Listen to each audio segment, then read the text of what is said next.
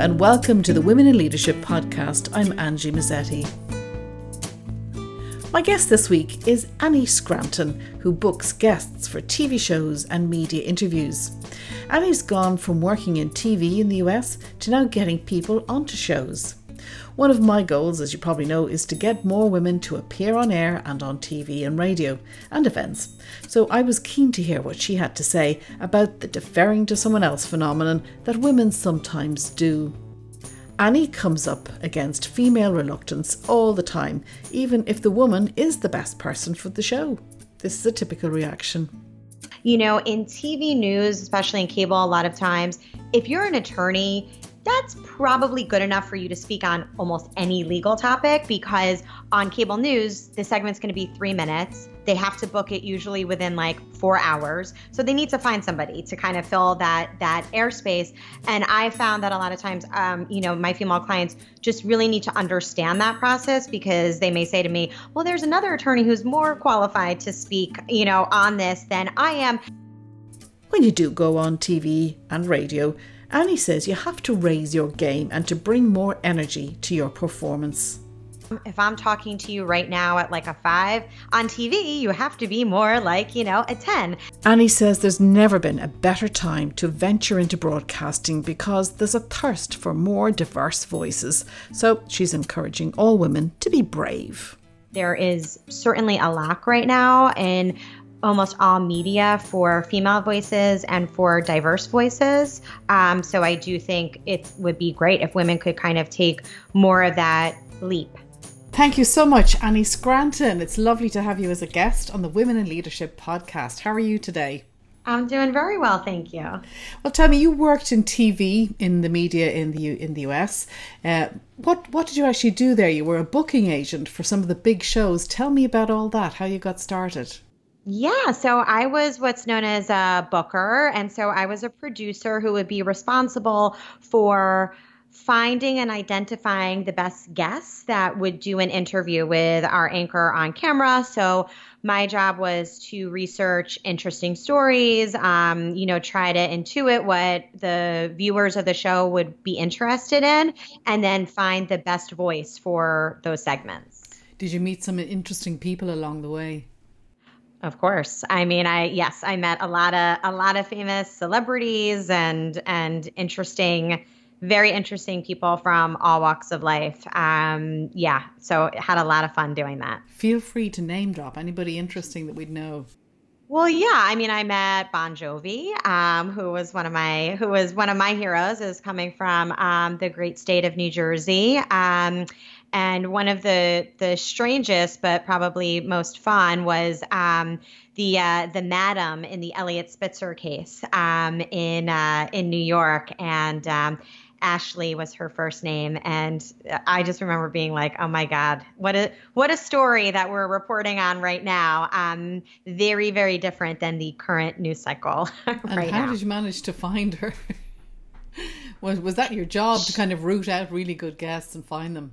Yes, I mean she was somebody though who um, realized that that was her 10 minutes of fame so she was easy to be found. Um, it's more it's more along the lines of you know it's more challenging to get certain bookings if there's more on the line so to speak for that person. Um, but she was trying to do her part to capitalize on her relationship with the former governor. so you've moved into the other side, like pitching people to be guests on TV and radio and stuff like. How did you make that pivot? Um, well, there was a specific moment where it all happened. I was working for um, the network CNBC, the Business News Channel in the US, and I was working for an anchor named Donny Deutsch, and his show got canceled. And I was about 28 years old. I had no money in the bank, no real security. And I sent out an email to everyone I know um, saying, I lost my job. I need a job. You know, tell me, um, tell me if you hear of anything because his show had just gotten canceled. Um, and so um, I got an email back that really changed the whole course of my career. It was from a publicist who I had booked his clients on the show with Donny, and he said, I have you know, an idea. Um, I have a client, he's a trader, he just wrote a book on the markets. If you can take this to any of your friends at the network and get him booked on any show on CNBC, I'll pay you 500 bucks. And I was like, okay, That's well, let me see if I can do yeah. this exactly and um and so i i did that i i forwarded his email to my friend who worked in the newsroom and she said he looks great can he join us tomorrow and that's was kind of my light bulb moment where i realized that um, this could be a pivot for me in my career to kind of go on the other side it's a real wake up call about the power of connections and the, that kind of wealth of connections that we build up in our careers. We don't even realize how valuable they are. Well, I think though what you said is so true. It's it, connections are for any industry. I believe to be probably the most important component um, when you're trying for to be successful. Um, certainly in PR, obviously it's all about relationships, but um, your reputation and you know your um, how you conduct yourself and the care with which you keep up with those contacts um, is is absolutely um, a critical factor. And I think sometimes just having the same values, you know, someone knows your worth and your authenticity as well. I was just talking to a photographer there about 10 minutes ago, and he said his followers on Instagram uh, have grown, I think, in the last two or three weeks because he's been um, posting pictures of bees and things in his garden. He's he hasn't got much work to do at the moment because of COVID and all that, you know. So people say, "Oh, he's a nice guy," you know. He uh, likes nature and wildlife. He's my kind of person. So people just relate on those kind of ways, don't they? Of course. I mean, you know, I mean, when I tell clients all the time, like when you're pitching the media or a reporter or producer, they're people too. They're real people who have kids and hobbies and interests and, you know, didn't maybe sleep well the night before. There's all of those components going on. And I think that's been one of the great, um, you know, assets of social media is that you're able to kind of get a little bit of that personal glimpse into people and then feel like you have more of a connection. I think with Zoom now we're seeing insides of people's homes and their dogs and their cats and their kids and everything now in a way we yeah. never really wanted to before, but it's actually interesting. And people are fascinated with people's book collection, but when they oh, see yeah. their books in the background, you know, again telling what sort of person they are my husband and I constantly, you know, critique um, the reporters and anchors' backgrounds in their homes. And oh, did you see that book on their bookshelf? Did you see that painting? Um, but I like it, you know, because it just makes you feel like you have more of a relationship with that with that person. Yeah, just you know, this is the Women in Leadership podcast. So, just from a, a gender perspective, do you think it's it's harder for women to go on air, or are they reluctant to go on as guests on TV and radio programs? Have you found that? Um, well, I will say that um, the female clients that we've had have been I believe to be a little more thoughtful about making sure that they understand the process and that the producers will trust that they are the best expert for that story. You know, in TV news, especially in cable, a lot of times, if you're an attorney, that's probably good enough for you to speak on almost any legal topic because on cable news, the segment's going to be three minutes. They have to book it usually within like four hours. So they need to find somebody to kind of fill that that airspace. And i found that a lot of times um, you know my female clients just really need to understand that process because they may say to me well there's another attorney who's more qualified to speak you know on this than i am. And i don't think that that's them sort of be putting themselves down it's them wanting to make sure that they're also lifting up and supporting other women who may be more qualified. And as i said to just make sure that they're being as as prudent as possible um, with respect to you know how they represent themselves. Yeah i think we've had the same sort of experience here in ireland as well. I was at a, a talk about we have an organization called women on air uh, to promote more gender balance on air and the the boss of the newsroom at the time said, you know, we can ring up a male expert and say, you know, we're doing a program, we're doing an insert on this. Um, would you like to come to the program? And they'll always, almost always say, yes. What time do you want me there? And he said, if we ask the women, they'll say, well, you know, so and so, so and so, male or female, is actually better at this than I am, maybe.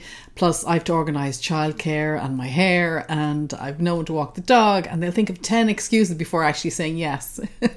Well, I mean, and that's just so true in today's world where most, you know, husbands and wives, men and women are working, you know, I, I agree with you, and I don't mean this in a negative way towards men, but I think like when it comes to work, most guys are like, "Yep, I'll do it. I'll do it," because there's sort of that implicit understanding that the the the female in the household is going to take care of all those other things, and you know, to women's great credit. I feel like a lot of times we know we have to take care of all that other stuff, but we're still going to get done what we need to get done or find a way to make it work. Is it a good idea for women to pitch themselves and to go out and, you know, get out of their comfort zone and go on TV and go on radio?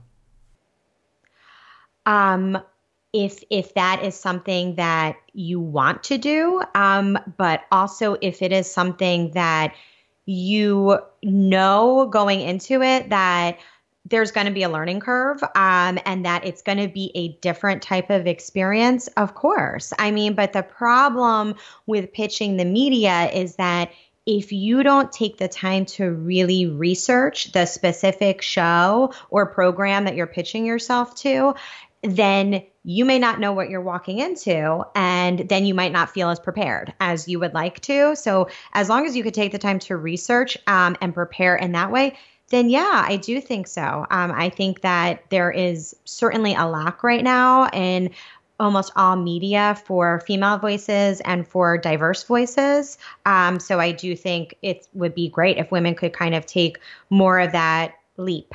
Um, in pitching themselves. I think a lot of women feel a bit afraid of the blowback they might get on social media.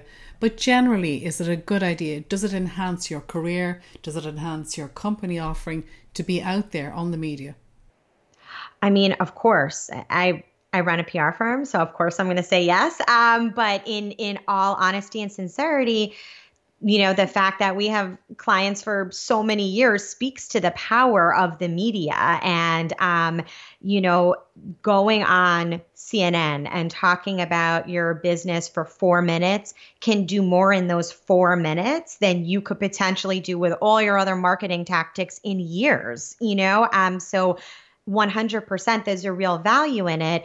But the other component is not just doing the interview, it's making sure then that you share that interview with your entire network. So that way everybody can get to see it, not just the people who were tuning in to that four minute interview. So you've got a wider audience than you even thought possible sometimes. Well, that's that's yes, we all do, and I think that's also a critical component is understanding your audience and your audience is your family, it's your friends, of course it's your work colleagues and your work associates, um, but you probably most people I think feel like their network is much much smaller than it actually is. Um, but ne- keeping up with your network is something that you have to do on a regular basis and it's something that you have to do with sincerity. Um, because if you're seen as being kind of like you know too promotional it's off-putting to people Okay. Um, on I was watching a video that you did where you were a guest speaker at a conference, and you talked about being the best version of yourself you can be when it comes to personal branding. What did you mean by this?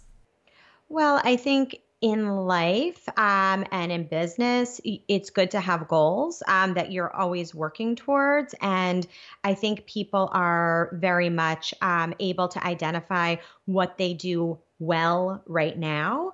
But I, I believe that it, if that women especially need to believe in themselves that they are going to rise to the um, foreseeable challenges that may or or opportunities that come their way. Um, and even though perhaps maybe you haven't had experience in this particular industry or with this type of client or with this type of problem that you need to solve um, to to have that faith in yourself and to say well i've been able to do x y and z before so i'm going to be honest always and forthright with whoever you're speaking to that may be why while i haven't had the experience yet in handling this issue i believe i can do it for a b and c reasons. Is it about personal growth in some ways as well of course. I mean, absolutely. And that's a lifelong journey. Um, but, you know, without taking those sort of calculated risks, um, then you don't grow and you stay doing the same thing. And and that also may be fine for for many people who are happy in where they are and you know want more of a balance perhaps um, you know in a holistic way but for me I, I i just and a lot of other you know entrepreneurs and and female um, you know business owners that i know they want to keep growing and evolving do you think um, people put on a mask when they're on the media, and do we kind of need to have our media face on, or you know, you know, we talk about masks because of COVID, but I'm not talking about that kind. But you know, like just um, you know, do you have a certain way of being when you're on TV or on radio? Of course. Um, you know, especially when you're on TV, you you have to if I'm if I'm talking to you right now at like a 5 on TV, you have to be more like, you know, a 10. And so uh, because you have to draw people in and get them interested in what you're saying and a lot of times on TV, it's the anchor and the guest in two boxes side by side and it's not that exciting to watch all the time so you have to use intonation in your voice and you have to you know kind of come across as having like a lot more energy um, you're still being authentic to who you are but you're sort of just amplifying it and should you really think hard about what you're going to say? And I often advise people to think about sound bites because I find, particularly with experts or scientists or people who are in academia, they make things very long winded and they don't realize the way the media is that they're going to cut that back. So you either give it to them as a small One. section that you're happy with,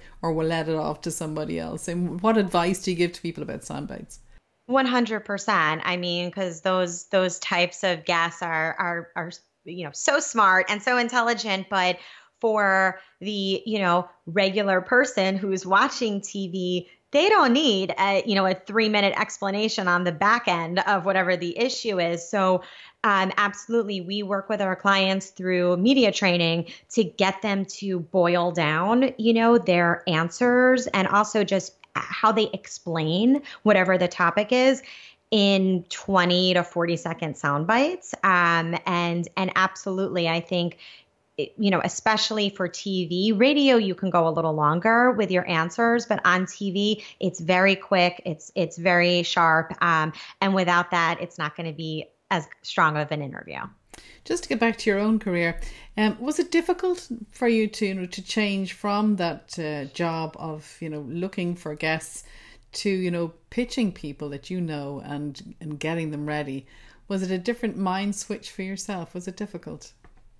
Uh, yeah, well, yes, um, sure, because I was, you know, starting a business and had never done it before, so it was it was um, challenging in a lot of ways.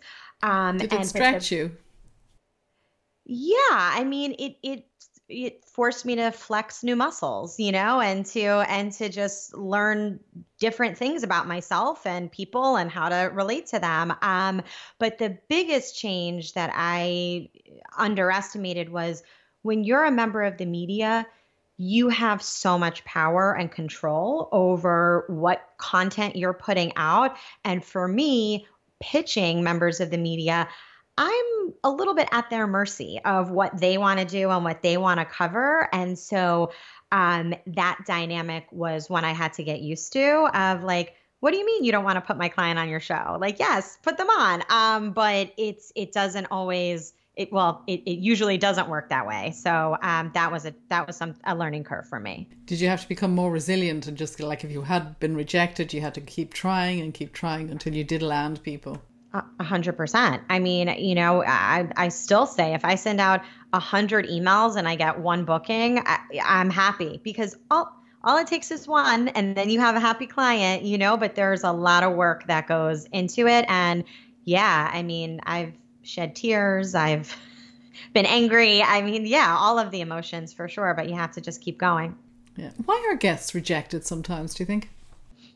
Uh, for a variety of reasons. Um, but the first is perhaps they're not uniquely qualified. Um, perhaps they're not qualified for that particular segment, meaning that a lot of times producers will will say, um, I need a female for this, or I need a, mi- a minority expert for this. So there's those kind of parameters.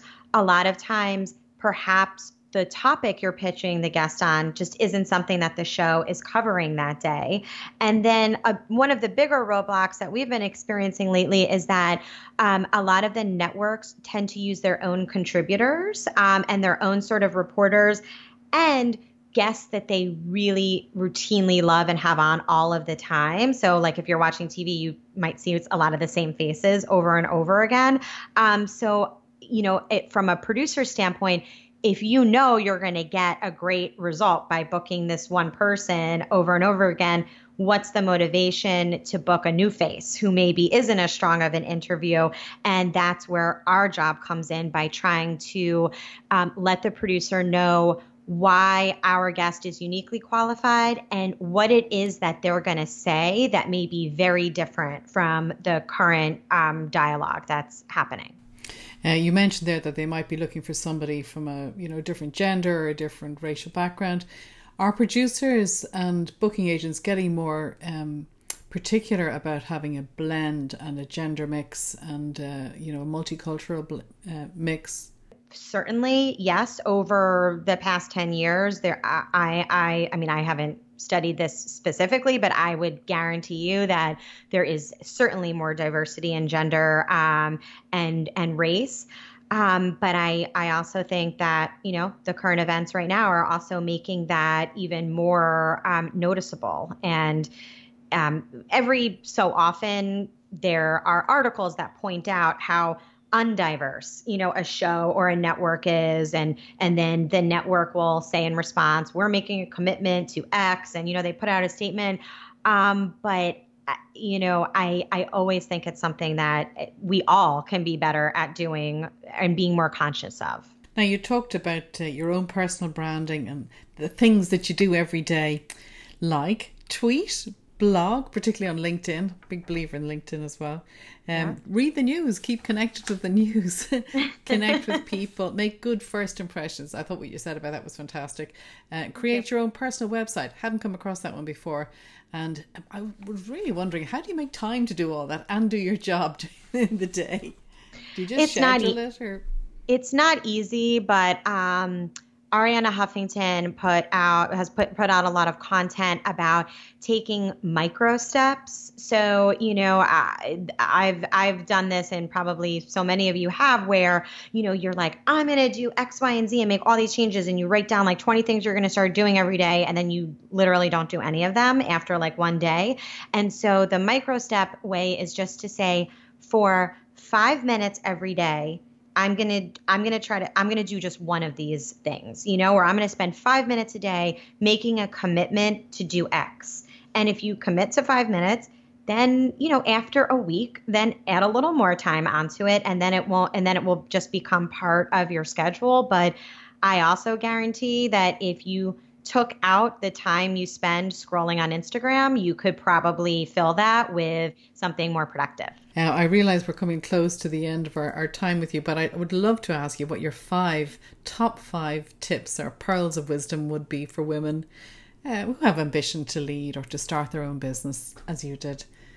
What would those top five things be? Um, I would say talk to your family and friends and ask them all what your strengths are.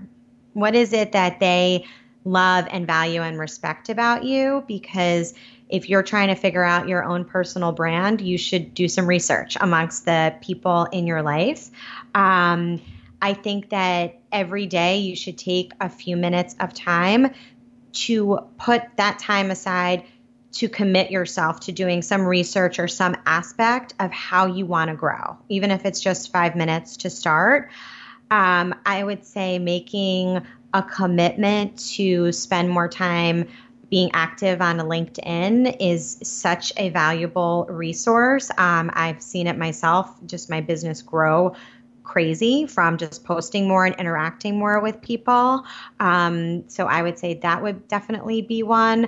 Um, I would say also make sure you make some time every single day to also do self care. Um, because if you don't keep yourself balanced, you're not going to succeed at the other stuff. And then I would say, lastly, like just to be kind to yourself um, and don't over ex- don't have unrealistic expectations because this is not a you know a race it's a marathon it's all these things are that we've been talking about i think are just for you know the ongoing how you're evolving over life Wonderful, thank you. And finally, what is your go-to music? What's what's on your playlist at the moment, or how do you get yourself motivated with a bit of music? Or is music important to you? Of course. Um, we um, listen to a lot of pop music and hip hop music, which my daughter, who's almost two, is a big fan of. Um, and and unfortunately, there's a lot of um, Elmo oriented songs also going Always on in the house. Elmo. yeah. Any particular song in, that sticks out with you? Any particular artist you like? Um, we've been listening to The Weeknd a lot. Um, and so um, his new, or it's not that new anymore, but Blinding Lights is, is has been a, a favorite in our household. Great stuff. Annie Scranton, it was a pleasure talking to you. What have you got planned for the rest of the day?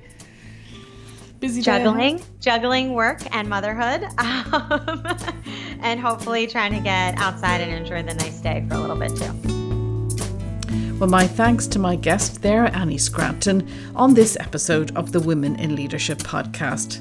So remember, the next time you get an invite to go on air, don't hesitate, just say yes. Thanks for listening to the Women in Leadership podcast. And remember, if you like it, please like and share the podcast on social media.